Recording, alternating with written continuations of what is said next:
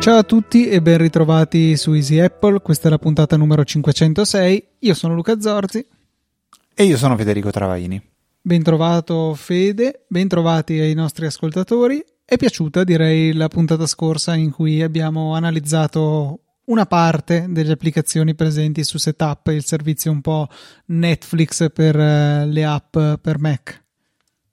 Sì, sono, sono stati positivi i feedback e allora abbiamo deciso di non rimandare uh, ulteriormente, quindi la seconda parte delle applicazioni di Setapp le, le, le snoccioleremo in questa, in questa puntata, anche se dopo cinquecento e passa puntate, Luca, mi sono reso conto che quando facciamo l'intro il tuo nome è molto più corto del mio da dire, il mio diventa proprio lungo, quasi mi, mi, mi, mi, mi inciampo nel, nel dire Federico Travaini. Eh, io nove lettere, ho questa fortuna del nome breve e eh, era molto utile alle scuole medie quando sulle tavole dovevamo scrivere il nome col normografo, che è un'operazione lunga e tediosa, e io con sole nove lettere finivo in fretta. Il mio amico Gianmaria, e con un cognome altrettanto lungo, sicuramente aveva più da fare, ecco, per riuscire ad arrivare in fondo al nome e cognome con il suo bel normografo. otto più otto è il mio nome e cognome, e la curiosità è che anche mio fratello, anche se ha un nome diverso dal mio, cosa mind blowing, ha sempre otto più otto eh, nomi, cioè caratteri nel nome e nel cognome. Incredibile che il cognome sia lungo uguale a quello di mio, di mio fratello. È eh, notevole, sì. Ho picchiato la testa contro il muro per tanto tempo perché volevo, senza cercare su Google, capire come si facesse a modificare quello che Siri mostra sull'Apple Watch, perché sono sicurissimo che si possa fare, quindi dire, non so, le, le, le, le, eh, l'applicazione stock, quello della borsa, non farmela vedere sull'Apple Watch perché non, non mi interessa, non è un'informazione che voglio, questo nella, nella watch face di Siri. Ed ero sicurissimo che si potesse fare, però per più di una volta ho detto eh, vado a cercare nelle impostazioni dell'Apple Watch e non lo trovo, perché vado nella voce di Siri e non c'è, vado nella voce eh, generali ma non c'è, vado nella voce dei ehm, come si dice dei ehm, de, de, de, della, della watch face stessa, ma non, non trovo l'impostazione per poterla modificare. Ed è una cosa, secondo me, paradossale, perché non può essere una cosa così difficile da trovare, cioè io voglio modificare quello che Siri mostra. E dov'è che mi aspetto questa cosa? Me la mos- me, me, me, me l'aspetto in, in Siri, giusto? Tu sì. Sai dov'è questa impostazione? Ricordo di averla vista, non lo ricordo minimamente in questo momento. Sto andando furiosamente nell'app Watch per capire se lo riesco ad azzeccare in fretta e risultare brillante, ma non ci Guarda, riesco. Cioè, se avessimo tempo, ti direi, facciamo così. Hai tempo fino a fine della puntata, non troverai questa impostazione, perché aggiungo eh, c'è una bella barra di ricerca in alto, giusto? Dove eh, se sono io cerco, appena andato a cercare Siri, eh, è l'ultima voce con di fianco un'icona dell'orologio, sorgenti di dati, quadrante di Siri, esatto, cioè è nell'impostazione orologio, tu devi andare in orologio e l'ultima voce in fondo ti dice quali sono le, le fonti da cui Siri va a recuperare le, le informazioni per poi mostrartele sulla quadrante. Cioè, veramente una cosa assurda, secondo me. Un'impostazione che dovrebbe, dovrebbe essere, eh, diciamo così, secondo me accessibile, è, è secondo me volutamente nascosta. Perché? Perché l'idea è che Siri deve, tramite il machine learning, capire che cosa ti interessa vedere e mostrartelo. Peccato che quando ti mostra le cose che non ti interessano è, è, un, è un Apple Watch con un metà schermo occupato per, per nulla. Però vabbè, questo è il mio, il mio lamento della, della, della giornata. E, detto questo, direi che eh, rispondiamo a una domanda che ci è arrivata da, da Davide, dopodiché partiamo e riprendiamo la nostra carrellata di applicazioni di Setapp.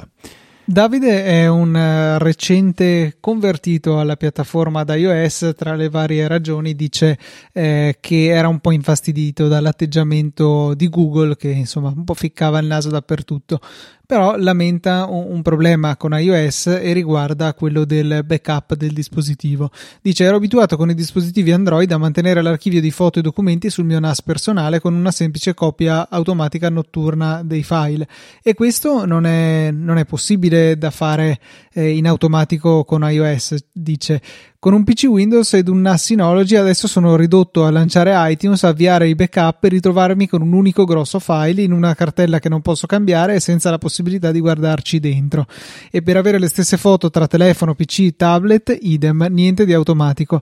eh, Lui dice appunto che eh, immagina che noi usiamo molto iCloud e è così. Dice: però non fa per me, ho abbandonato Google perché spiacevolmente impicciona, non avrebbe senso affidarmi ad un cloud non criptato. Eh, ma anche se volessi non è sufficiente perché non avrei comunque una copia sul NAS. Mi sbaglio? Eh, questo è vero. Andiamo avanti, poi cerco di affrontare tutti i punti della sua mail. Probabilmente il, pro- il prodotto che farebbe al caso mio è iMazing. Non mi capacito però che per una funzione così basilare sia necessario affidarsi ad un software terzo, peraltro non così economico. Ho voluto quindi chiedervi consiglio prima di farlo. Eh, effettivamente è, è così, nel senso che la gestione dei backup è totalmente opaca nel mondo iOS. Non ci è data la possibilità di sfogliare il telefono come se fosse una chiavetta, tranne parzialmente per quanto riguarda le foto. Eh, su Windows appare in risorse del computer, o anzi computer perché adesso si chiama così, e, e ci sono tutte le foto, seppur eh, sparse in cartelle che non ho mai ben capito eh, secondo quale logica, nel senso che ci sono cartelle numerate in ordine progressivo, ma le foto non è che riempiono prima la cartella uno, poi la due, poi la tre, sono un po' sparse in giro.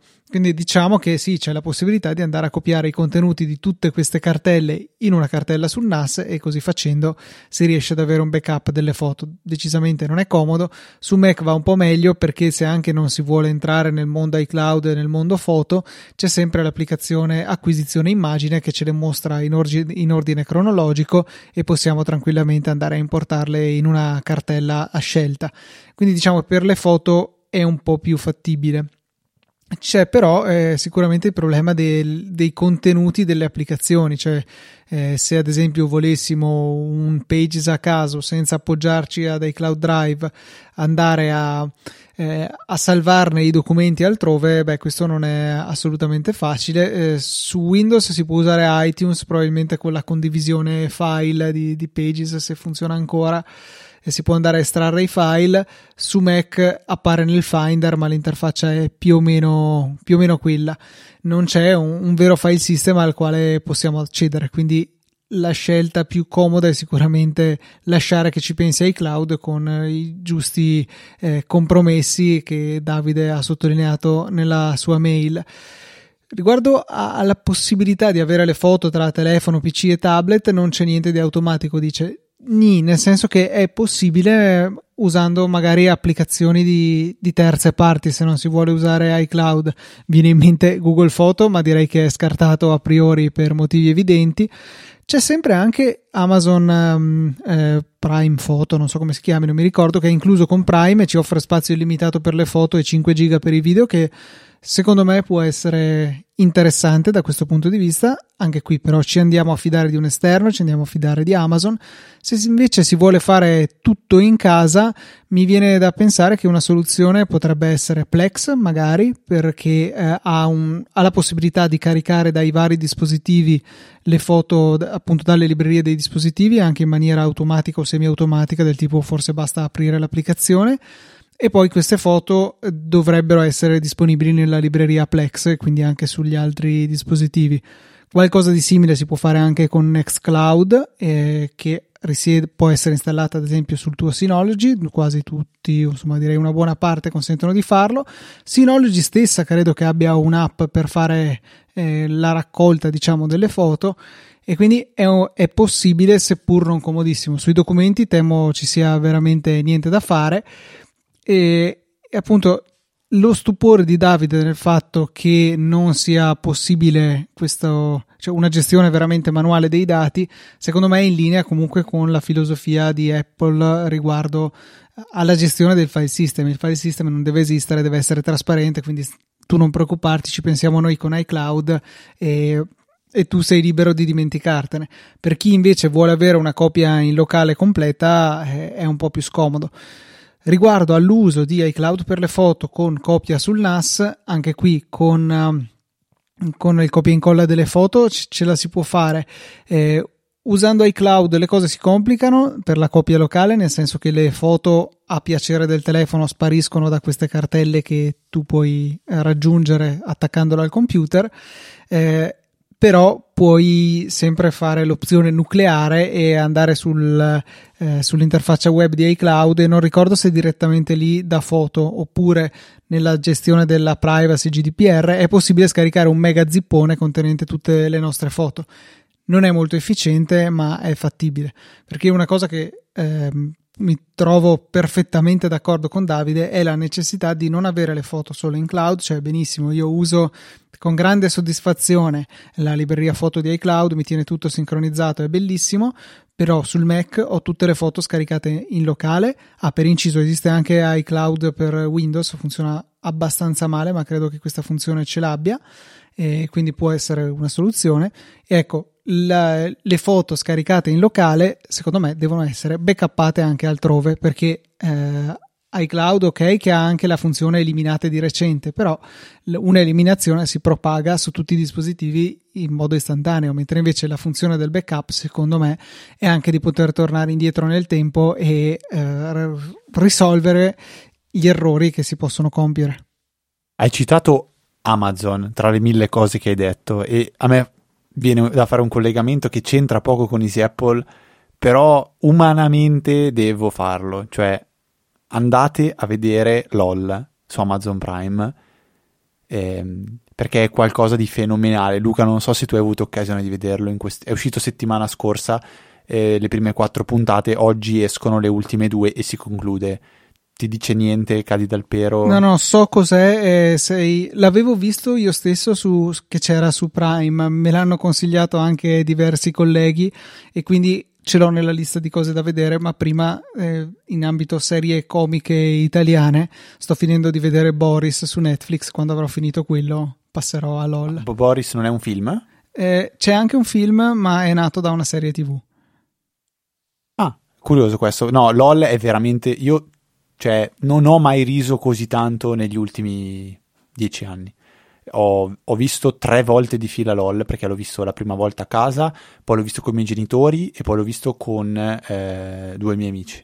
Cioè, veramente, veramente da capottar dal ridere, recuperatelo. E poi vabbè, ci sarà chi non piace, chi non fa ridere, ma d'altronde eh, c'è un po' di tutto. Torniamo a Setapp, Luca, se non abbiamo altro da aggiungere. Direi di sì, è arrivato il momento di andare avanti con questa lunga lista e parlare delle altre applicazioni che ci sono piaciute, che ci piacciono in questo bundle. E la prima è Better Touch Tool, un'applicazione che ci consente davvero di personalizzare a trecentosessanta gradi, in particolare questo un po' era l'origine dell'applicazione, il trackpad dei MacBook, chiaramente anche il Magic Trackpad esterno è, è supportato, eh, consentendoci di inserire tutte le più assurde eh, scorciatoie, combinazioni di dita, gesti che vi potete immaginare, e collegandoli a qualsiasi azione, dallo spostare una finestra sullo schermo, dal fare una combinazione di tasti, eseguire script, veramente chi più ne ha più ne metta. Ma nel tempo Better Touch Tool ha esteso questa possibilità non solo alla, ai trackpad, ma anche alla tastiera, quindi eh, ci dà la possibilità di definire scorciatoie da tastiera che eseguono cose un po' alla eh, keyboard maestro, se vogliamo, ma anche al telecomando dell'Apple tivù, qualora lo abbiate lì che non vi serve, alla touch bar che può essere sicuramente resa eh, più interessante, ecco, eh, grazie a questo strumento. C'è poi la possibilità di ave- eh, richiamarlo con un'applicazione esterna che si chiama Better Touch Tool Remote, può essere interessante anche questo, quindi per iOS ci facciamo una sorta di centro di controllo. Abbiamo poi il mouse, sia normale che Magic Mouse, possiamo fare dei disegni co- sullo schermo con il mouse, tipo re- disegno una S, mi apre Safari, cosa che onestamente non ho mai capito. Eh, possiamo usare comandi M I D I per richiamare tutte queste azioni, insomma fa veramente di tutto. E eh, ulteriore chicca, secondo me, integra una funzione che eh, è poi nata come spin-off in una, in una costola di Better Touch Tool, che è Better Snap Tool. Ci dà delle funzionalità di gestione delle finestre sullo schermo, ad esempio, non so, metti questa finestra nel terzo sinistro dello schermo e dividi poi in altra maniera per le altre applicazioni. Qualcosa di sicuramente più completo e potente del strumento che ci viene fuori mettendo il mouse e lasciandolo fermo sul pulsante verde del semaforo di macOS, e um, e che può anche ricostruire il comportamento di Snap che era stato introdotto con Windows sette, che secondo me è una gran funzionalità che eh, Apple poi ha parzialmente copiato, cioè il fatto di sbattere la finestra verso un lato dello schermo e farle occupare ad esempio la metà destra dello schermo. È una delle primissime applicazioni che ho scoperto insieme a, se non sbaglio, Giacomo Melzi con la, con la sua rivale G I Touch, che non esiste più però, se non sbaglio, comunque lo sviluppo è deprecato. Ehm, tu ce l'hai installata attualmente Better Touch Tool, Luca? La sto guardando in questo momento. Ok, no, io no, onestamente no, perché un po' come Maurizio Natali, ehm, mi piace l'idea di customizzare il meno possibile il Mac, cioè di cercare di, comunque di prenderlo così fuori dalla scatola, accenderlo e funziona, e non appesantirlo con tante cose. Però mi rendo conto che se è una macchina su cui ci si passano ore, ore, ore, ore, avere una serie di automazioni tipo queste qua che aiutano e velocizzano ehm, è fantastico. Tra le mie preferite che mi ricordo c'erano, le hai citate anche tu in parte, quelle del tap col dito sinistro, cioè tenere due dita sul trackpad e toccare col, fare un tap col dito sinistro per tornare alla pagina precedente, alla tab precedente di Safari o di Chrome, o viceversa, cioè quindi avere due dita e poi fare come un colpo col destro e col sinistro se voglio andare alla tab destra o sinistra. E poi l'altra, se non sbaglio, facevamo tre dita più l'indice che va verso il basso per chiudere la, la finestra o, la, o l'applicazione del tutto, qualcosa del genere erano quelle che, che usavo a suo tempo. Ehm, qualcosa comunque c'è nelle impostazioni che si può personalizzare direttamente di, di Mac, nelle impostazioni del trackpad, però ovviamente poca roba. E non, non mi sembra l'hai detto, ovviamente funziona anche col Magic Trackpad. Sì sì, detto detto. Ok, me l'ero perso quella roba lì del, del Magic Trackpad. Ora, volevo cogliere l'assist che mi hai tirato con anche questa idea che hai ripreso anche con Maurizio, cioè il cercare di usare il computer quanto più possibile, tra virgolette, stock, così come arriva da Cupertino. Io invece non ho per niente questo approccio e anzi lo considero in parte deleterio, perché ci si limita nel, nello poter, nel poter sfruttare funzionalità che vengono da terze parti, e il fatto di lo tiro fuori dalla scatola funziona, secondo me è veramente un non problema, perché comunque è un ambiente che ti costruisci nel tempo, negli anni. Eh, non ho bisogno, non ho la volontà di partire da zero con un computer pulito. Magari Maurizio, che ne recensisce tanti, sente di più questo, ma eh, io ad esempio quando ho preso il Mac Mini, malgrado ci fosse il passaggio da Intel ad A R M con il processore M uno, non ci ho pensato due volte.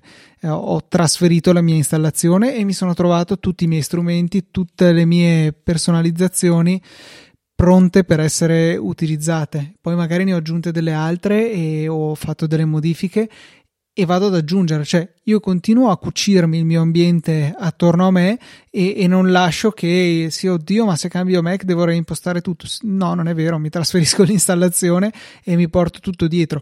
Dovesse a un certo momento scoppiare la mia installazione, che per porcherie accumulate in decenni funziona male, vabbè, pazienza, mi ricostruirò tutto, ma nel frattempo ho vissuto felice tutto il resto del tempo. Cioè è un po' come eh, quelli in America vanno abbastanza, quelle specie di preservativi da mettere sul cofano delle macchine per evitare che si graffino con i sassetti, così per non soffrire per il fatto che hai la macchina brutta per un graffio di un sassetto, ce l'hai perennemente brutta anche prima che ti arrivi il sassetto, che mi rendo conto che è qualcosa di simile a dire eh, metto la cover per proteggere il telefono per evitare che si graffi, ma al contempo si può anche dire che la cover sul telefono lo aiuta a non distruggersi, cioè perché non c'è solo il graffietto che uno può dire pazienza, la distruzione del telefono è, è un po' più grave, ecco.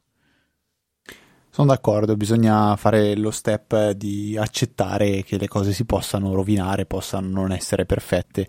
Eh, io all'inizio ero molto maniaco, oggi sono un po' più tranquillo. Ovvio che uno, un, un graffio sullo schermo dell'iPhone è molto più fastidioso magari di un graffietto sul retro, cioè questa fa una grossa differenza. Tipo io l'Apple Watch che lo tengo giorno e notte, quando cucino, quando lavoro, quando faccio qualsiasi cosa, ha dei graffetti sullo schermo e lo accetto. È ovvio che quando lo guardo un po' mi dà fastidio, però è passabile. Caso contrario è se dovesse esserci un bello sgraffione sulle, sull'iPhone, però lì non ho protezioni sullo schermo, cerco di stare molto attento e, e stop. Idem. E sai invece su cosa ho completamente accettato il fatto che si rovinerà? Il case delle AirPods. Lo, lo sbatto ah beh, in quello, giro, quello... cade, cioè ha fatto tanti di quei voli il mio povero case con AirPods esplose, volate ovunque, che è ancora bravo. Beh, potresti funzionare. Mettere tipo quelli a forma di Pikachu. Se eh, te lo regalo? No, lo grazie. Metti? Mio fratello è un grande fan di quel genere di cover per la custodia delle AirPods, tipo ne ha uno a forma di erre due di due di Star Wars, Fanta- una roba del genere. Puoi mandarmi il link, grazie. Lo recupero. Chiedi al fratello di farmi avere il link, che è fondamentale. Anche la prossima applicazione sulla lista è una di quelle che dai primi tempi che usavamo il Mac Eh, abbiamo sempre installato. Erano tempi diversi perché non c'erano servizi di streaming eh, cui si, che si poteva diciamo utilizzare per poter vedere film, serie tv e quant'altro, e quindi ci si doveva arrangiare. L'applicazione si chiama iFlicks e non significa che però oggi che ci sono Netflix, Disney Plus, Amazon Prime Video e tutto il resto sia un'applicazione inutile, perché uno può tranquillamente avere la propria collezione. E iFlicks quello che faceva era convertire il video in un formato eh, tale per cui diventava compatibile con iTunes, e come Luca ha raccontato più e più e più e più volte, quello che faceva iFlicks era che non andava a toccare il file video, quindi manteneva la qualità del file video e non doveva comprimerlo, quindi o convertirlo, quindi comunque era la parte del processo più lunga, ma quello che andava a fare era andare a convertire soltanto la parte audio, che era quella incompatibile con, con iTunes. Fatta questa conversione, iFlicks eh, andava a recuperare eh, tutti i metadati, quindi la, la, la, la recensione, eh, la, la descrizione, il titolo, la copertina, l'autore, l'anno, tutto, compilava tutti questi dati qua e poi lo rendeva disponibile a, su iTunes, quindi a quel punto si poteva sincronizzare con l'applicazione video oppure con, eh, io ho usato per tantissimo tempo Infuse, che tuttora è una delle top applicazioni per, per iOS per vedere questi, questi, fi, questi file video. E voilà, il compito era completato, la conversione era velocissima da fare. Eh, ovviamente io mh, ho detto questo, questo processo dove veniva convertito soltanto l'audio e non il video, ovviamente se, se il video era compatibile, quindi diciamo file eh, matrioska M K V che erano eh, reperibili online e che avevano già questa caratteristica, dovendo scaricare, correggimi se sbaglio Luca, eh, tipo gli A V I, quelli un po' più macabri, lì probabilmente è richiesta anche la conversione del video che diventa un po' più lunga, però ehm, non, non vuol dire niente quello che sto dicendo, ecco, mettiamola così. Eh, è un'applicazione utilissima per poter gestire al meglio la propria libreria mus- il video ehm, in locale. Nel momento in cui si vuole, ci si dedica a qualcosa del tipo Plex, eh, ovviamente questo, questo servizio non, non, non serve praticamente più, perché è già Plex che va a recuperare tutti eh, i metadati che servono per poi presentare la libreria in maniera eh, carina, pulita e ordinata. Luca, correggi tutto quello che ho detto di sbagliato, anche se penso di averci preso più o meno. No, direi che, che ci hai preso e può essere utile anche con Plex, anche se in realtà ho, da quello che ho visto eh, con, la, con l'Apple tivù in particolare come client Plex, almeno nelle precedenti release della combinazione server client, non so chi dei due fosse il vero responsabile, i file mh, rimanipolati da iFlicks tendevano ad avere qualche problemino con la parte sottotitoli, perché una de- delle altre funzioni di iFlicks era la possibilità di fare questa mm, remix, questo remix, quindi il nuovo remixaggio, diciamo, della traccia audio e quella video, e con eventuali conversioni necessarie, con l'aggiunta anche dei sottotitoli, perché se vi procuravate i sottotitoli venivano inclusi anche questi nel file generato, quindi un singolo file che conteneva tutto. Ecco, con i sottotitoli c'è qualche, c'era qualche problema con Plex su Apple tivù. Ora devo dire che è sparito questo problema e, e quindi tutto è bene quel che finisce bene. Appunto, prima sembrava che Plex gradisse di più gli M K V così come nascono, diciamo, e la lascerò lì. Ho capito. Se hai capito, noi abbiamo capito, voi avete capito. Terza applicazione della, della giornata o della lista odierna è eh, un'altra... un altro evergreen di Easy Apple, si chiama Trip Mode, un'applicazione che torna utile quando si è su una connessione a dati. E Luca, tu io, io so di averla utilizzata forse una volta in versione trial, ma perché stavo facendo degli esperimenti, tu invece l'hai utilizzata molto più spesso. Trip Mode è un'applicazione che tra l'altro si è anche recentemente aggiornata per sfruttare al cento per cento eh, Big Sur e non avere più bisogno della kernel extension che usava prima, e è un'applicazione che appunto consente di creare vari profili, eventualmente con il passaggio da uno all'altro anche automatico oltre che manuale, che dicono questa applicazione può accedere a internet, questa no. Eh, ad esempio, sono in, un, in tethering e non ho, non ho dati, li sto finendo, oppure prende malissimo il telefono, voglio dare la priorità a Safari perché sto cercando di so, comprare i biglietti per il treno per riuscire ad andarmene da questo posto dove non prende il telefono, e, e non voglio che iCloud Photo Library si metta a scaricare gli otto tera di video in quattro K che ho girato poco fa, e, e quindi mi va a rendere la navigazione insopportabile. Quindi un po' queste due secondo me sono le situazioni in cui è maggiormente utile iFlicks, eh sì iFlicks, eh, Trip Mode, quando si hanno quantità di dati limitate, che ne so, in una crociera, su un aereo o qualcosa, oppure quando la connessione è particolarmente lenta e si vuole privilegiare una determinata attività. Eh, mi era capitato appunto di voler guardare Netflix su una connessione A D S L parecchio scrausa, e che mh, però questo era incompatibile col fatto che il mio Mac diceva oh wifi bellissimo, scarichiamo appunto la libreria foto di iCloud, quindi avevo concesso l'accesso a internet solamente a Safari e avevo potuto vedermi quello che volevo vedermi senza particolari intoppi, malgrado la connessione è veramente miserrima. Chiaro che se la connessione è, è veloce non, non ho neanche particolarmente interesse, ecco, a, a bloccare l'accesso a determinate applicazioni. Ma è una domanda, è un po' una sorellastra questa di Little Snitch? No, no, no, no, non c'entrano no. niente. Little Snitch è un firewall, quindi diciamo che alla fine puoi ottenere lo stesso effetto, ma... Eh, quello eh, dicevo, cioè il bloccare le connessioni. Sì, le ma Little Snitch è, è molto più completo e complesso, nel senso che ad esempio può dire, eh, che ne so, Safari può connettersi a google punto com e easypodcast punto it ma non a facebook punto com, cioè puoi andare più nello specifico con le regole che imposti, mentre invece Trip Mode è on-off per una determinata applicazione. Ok, oh, adesso sì. Diciamo una è un po' più nerdosa dell'altra. Mm, sì, e forse cioè, non so, magari diventa anche difficile, cioè al di là del difficile, ma diventa anche lungo e tedioso riuscire a, a ottenere la stessa funzionalità da Little Snitch, che con tri- Trip Mode invece è questione di tre click.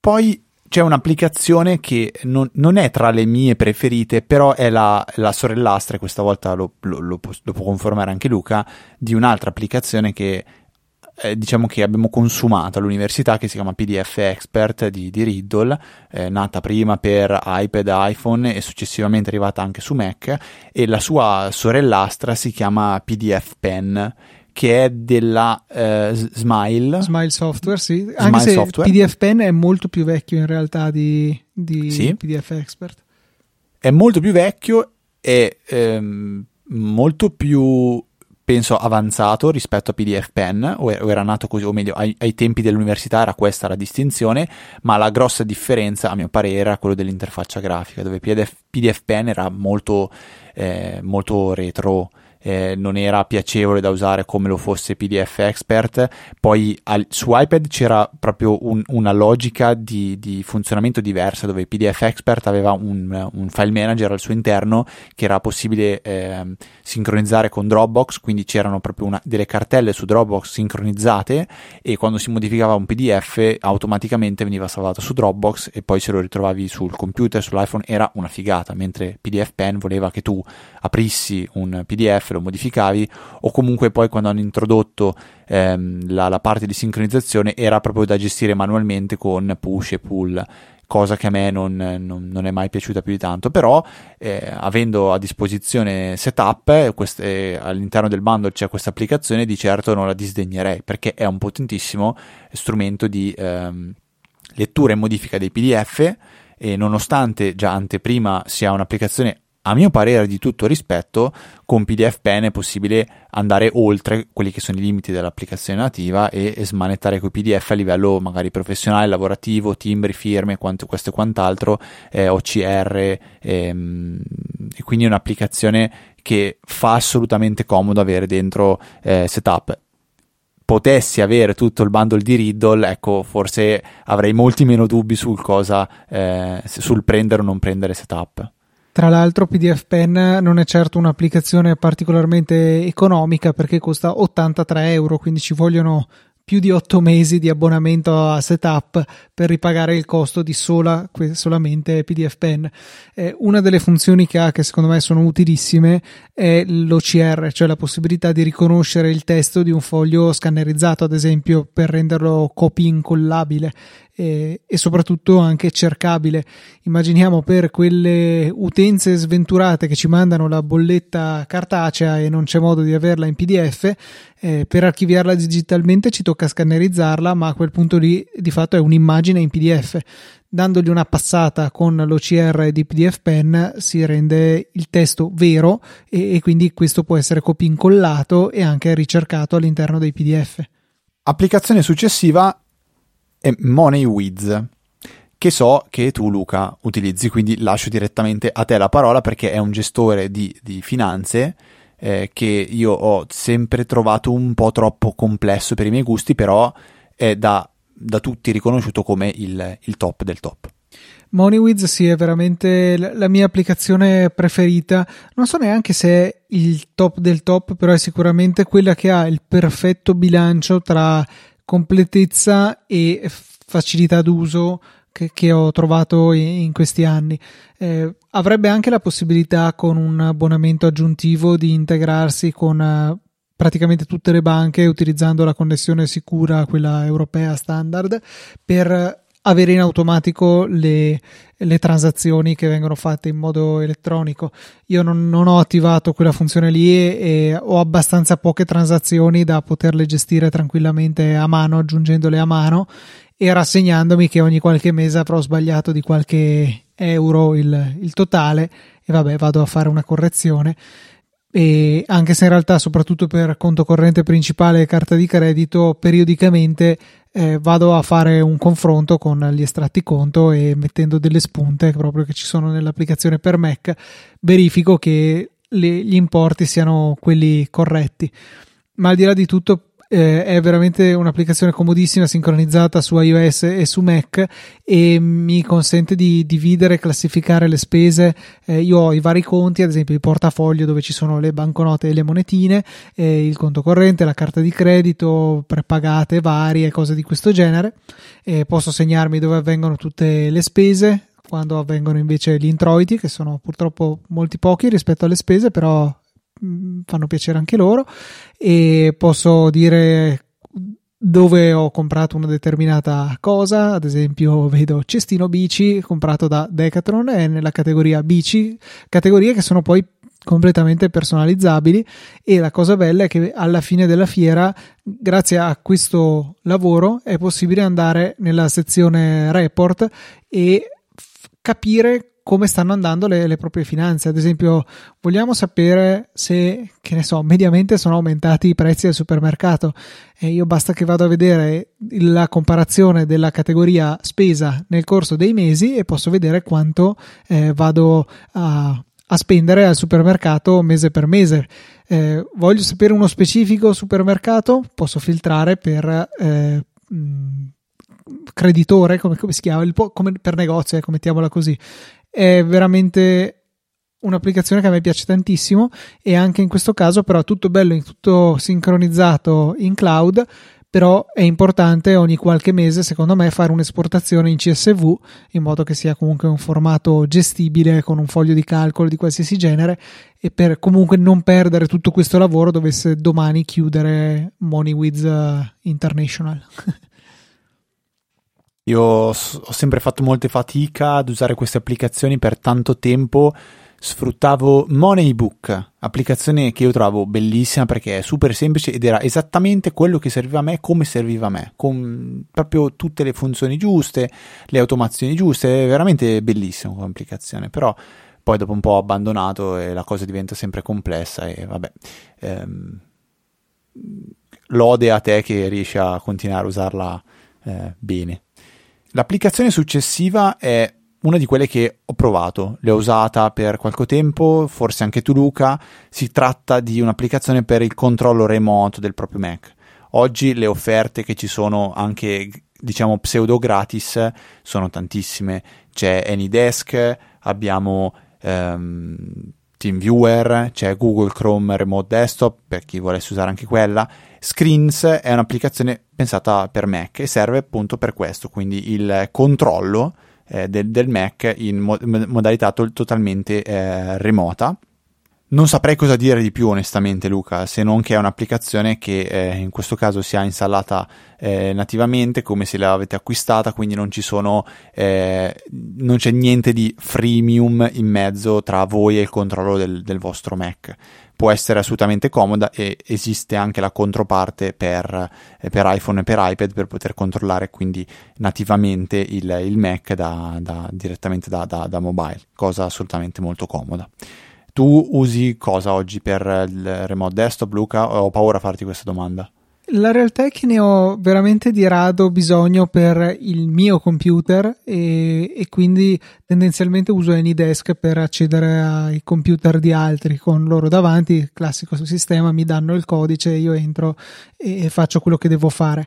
Eh, quando ho bisogno di connettermi al mio Mac, generalmente sono in casa e utilizzo il caro vecchio eh, iTeleport, che ho ancora installato su iPhone e iPad, e mi connetto di fatto in V N C al Mac in rete locale.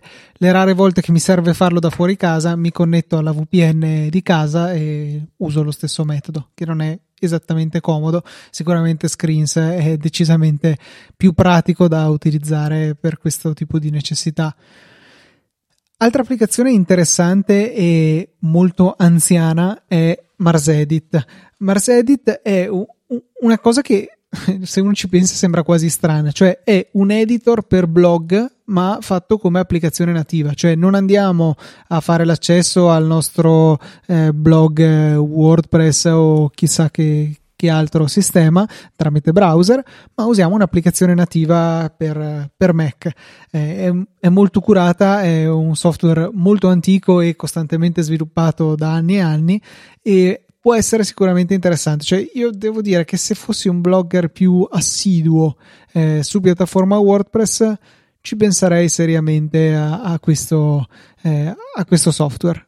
Onestamente però non lo sono, e quindi eh, le tre volte che scrivo qualcosa su WordPress lo faccio in byword e poi mi copio e incollo il, il testo in WordPress, perché non, non mi fido a scrivere sul web, ho sempre paura che qualcosa vada storto, si inchiodi il sito e poi non venga salvato niente. Io ho un'ultima applicazione eh, tra quelle che conosco da, da, da, da menzionare, però devo ammettere che eh, non, non l'ho mai usata, ma la conosco per fama, perché si tratta di una potenziale alternativa ad Alfred, eh, disponibile anche su Mac App Store, quindi penso che per forza di cose sia un po' più castrata di quello che Alfred oggi può offrire, soprattutto con il Power Pack. L'applicazione in questione si chiama Lacona. Eh, che dire, è una di quelle cose che ci si trova dentro Setapp e eh, all'occorrenza secondo me vale la pena sfruttarla, utilizzarla, capirla e nel momento in cui entra nelle nostre corde valutare eventualmente anche l'upgrade. Dico upgrade, poi magari sbaglio, magari la cona è anche fatta meglio di Alfred, però io sono nato con Alfred, uso sempre Alfred, per me Alfred è fondamentale, è una personalizzazione a cui non rinuncerei mai del mio Mac. Eh, la cona è qualcosa che eh, vuole sicuramente ispirarsi ad Alfred, e se avete dei dubbi o volete curiosarlo, magari anche se non siete interessati a Setapp ma volete vedere ehm, la cona in funzione, andate sul sito link, o link nelle note della puntata, e andate a vedere come funziona questa applicazione. Dopodiché, Luca, le ultime che restano, io onestamente non le ho mai sentite, so che le hai inserite tu, quindi ti direi che puoi tranquillamente eh, elencarle e raccontarcele tutte, anzi raccontarle anche a me. Allora, partiamo da P D F Squeezer, che anche questa si è aggiornata abbastanza di recente.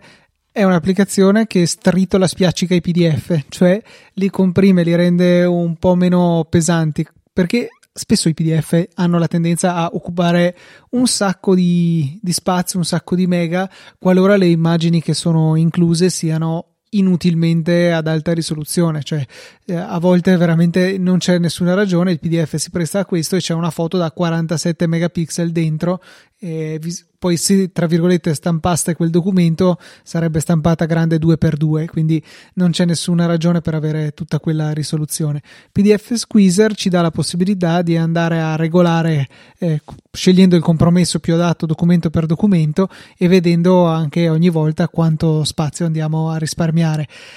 È davvero comodo quando si ha questa necessità. Tra l'altro ricordo un bug di anteprima eh, che c'era ai tempi dell'università, che prendevi un P D F da, non so, cinquecento kilobyte, una cosa molto compatta, facevi una sottolineatura e il P D F diventava dieci mega senza nessun motivo, e P D F Squeezer aveva il potere di farlo ritornare alla dimensione corretta. E al di là di questi casi estremi è sicuramente utile in svariate situazioni, quando si ha a che fare con dei P D F magari che si devono far rientrare in un certo limite di, di peso per poter essere inviati via mail. Altra applicazione molto interessante è ChronoSync Express, che eh, come il nome suggerisce può essere programmato per fare una sincronizzazione tra cartelle. Poi la sincronizzazione può anche essere manuale, può, si possono fare dei backup oltre che le sincronizzazioni, sincronizzazioni bidirezionali, quindi magari avete due cartelle che volete tenere allineate. Vi faccio l'esempio della mia ragazza che ha bisogno di avere i suoi file anche su una chiavetta, e però eh, io ovviamente ho, non ho potuto esimermi dal farle notare che su un, se li tieni solo sulla chiavetta i file sono estremamente a rischio, e quindi eh, ho attivato una sincronizzazione bidirezionale tra il suo Mac e la, la chiavetta quando questa viene collegata al computer, così indipendentemente da dove tu abbia lavorato il solo fatto di collegare la chiavetta allinea le due cartelle, che è estremamente comodo. ehm Poi è possibile fare appunto dei backup, e c'è, volendo, fuori da Setapp, ma per completezza la cito, anche la versione non Express, quindi solamente ChronoSync, che aggiunge a questi la possibilità di eseguire dei backup avviabili e, e anche la possibilità di sincronizzare cartelle non solo eh, verso eh, diciamo altre cartelle o hard disk fisicamente collegati o in rete comunque eh, raggiungibili dal Mac, ma anche tramite verso servizi cloud, nello specifico tutti i servizi compatibili con Amazon S tre, eh, quindi eh, S tre stesso e tutti gli altri cloni che ci sono in giro che usano il medesimo protocollo, e Backblaze B due.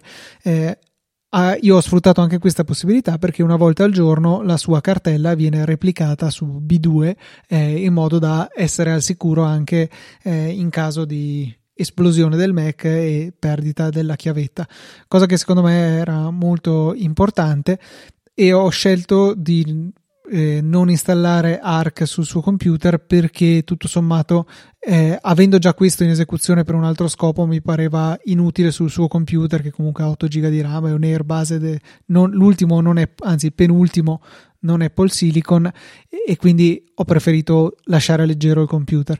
Comunque applicazione veramente molto valida anche questa di di lunga data, ecco, un, un cittadino del mondo Mac che da molto tempo è, è sviluppata e manutenuta con solerzia dallo sviluppatore.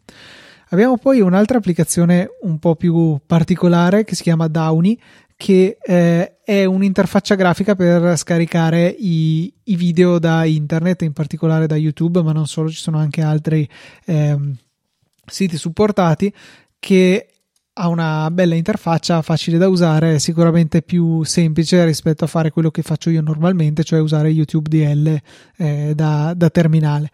Nulla da dire al riguardo, fa assolutamente bene il suo lavoro e è da, da provare, ecco, se c'è bisogno di un qualche tipo di, di funzionalità di questo genere.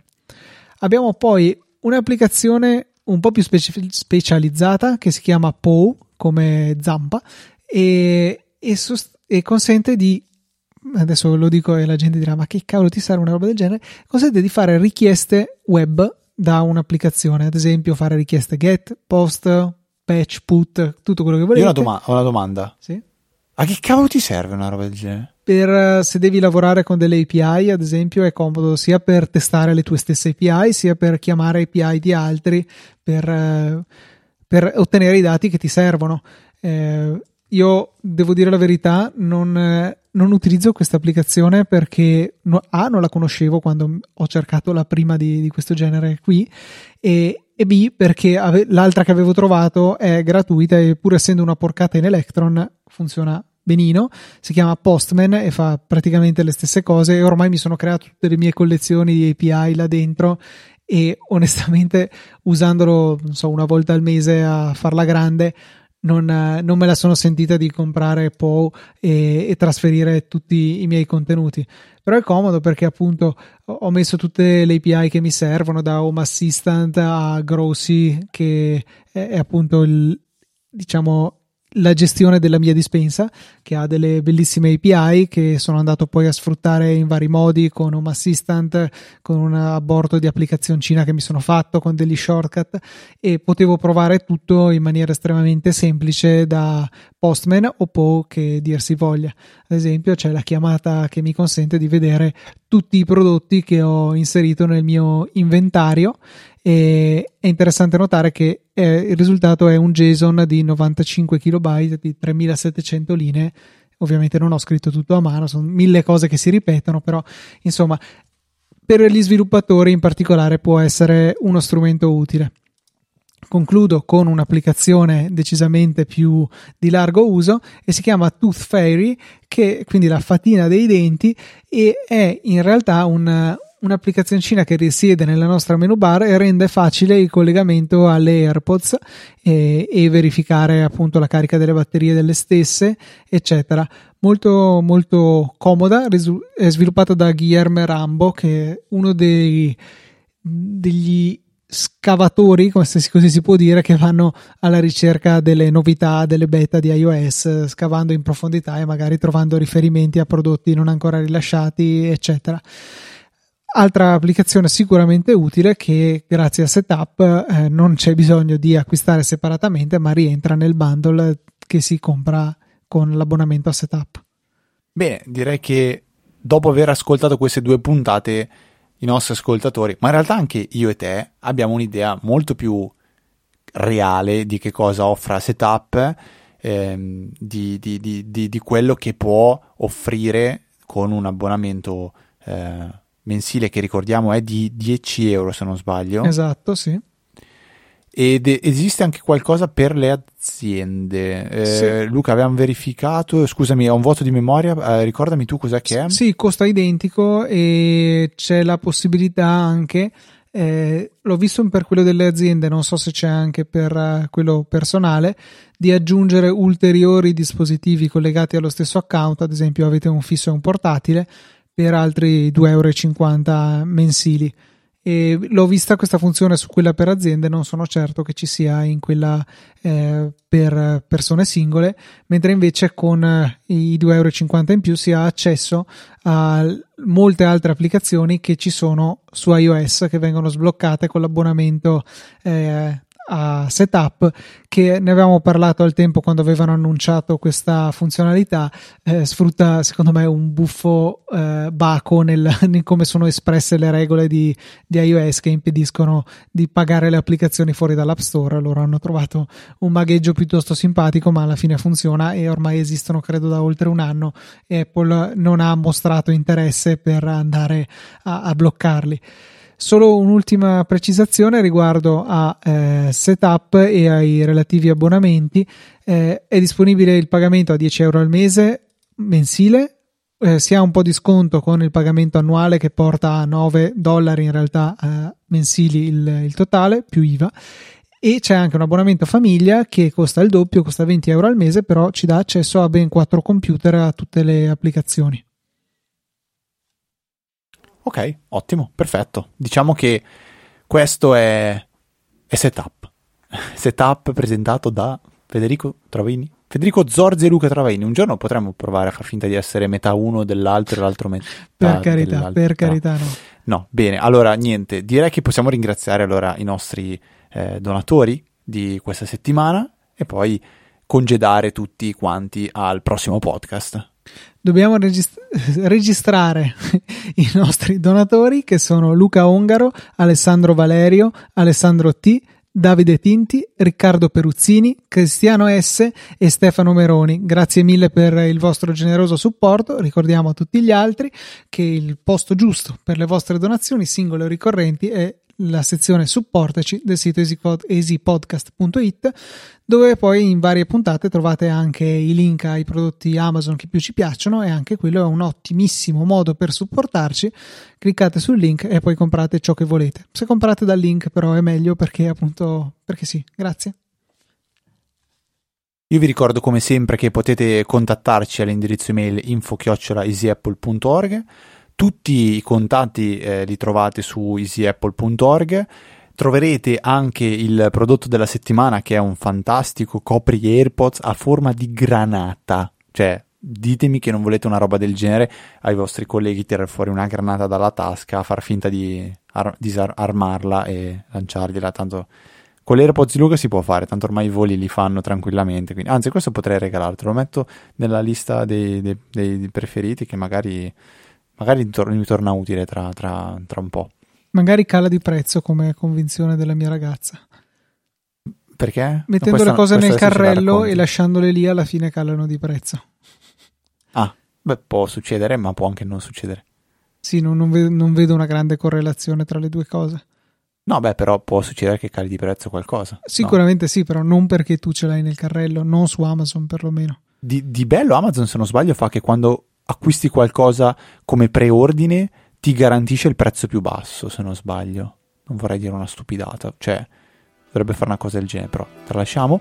Vi ricordiamo che trovate anche ovviamente sia me sia Luca su Twitter con i nostri relativi account personali ftrava e lucatnt, che però trovate sempre sul sito easyapple punto org. E eh, per questa cinquecentoseiesima puntata è tutto, la finiamo qua. Un saluto da Federico, un saluto da Luca, e noi ci sentiamo la settimana prossima con una nuova puntata di Easy Apple.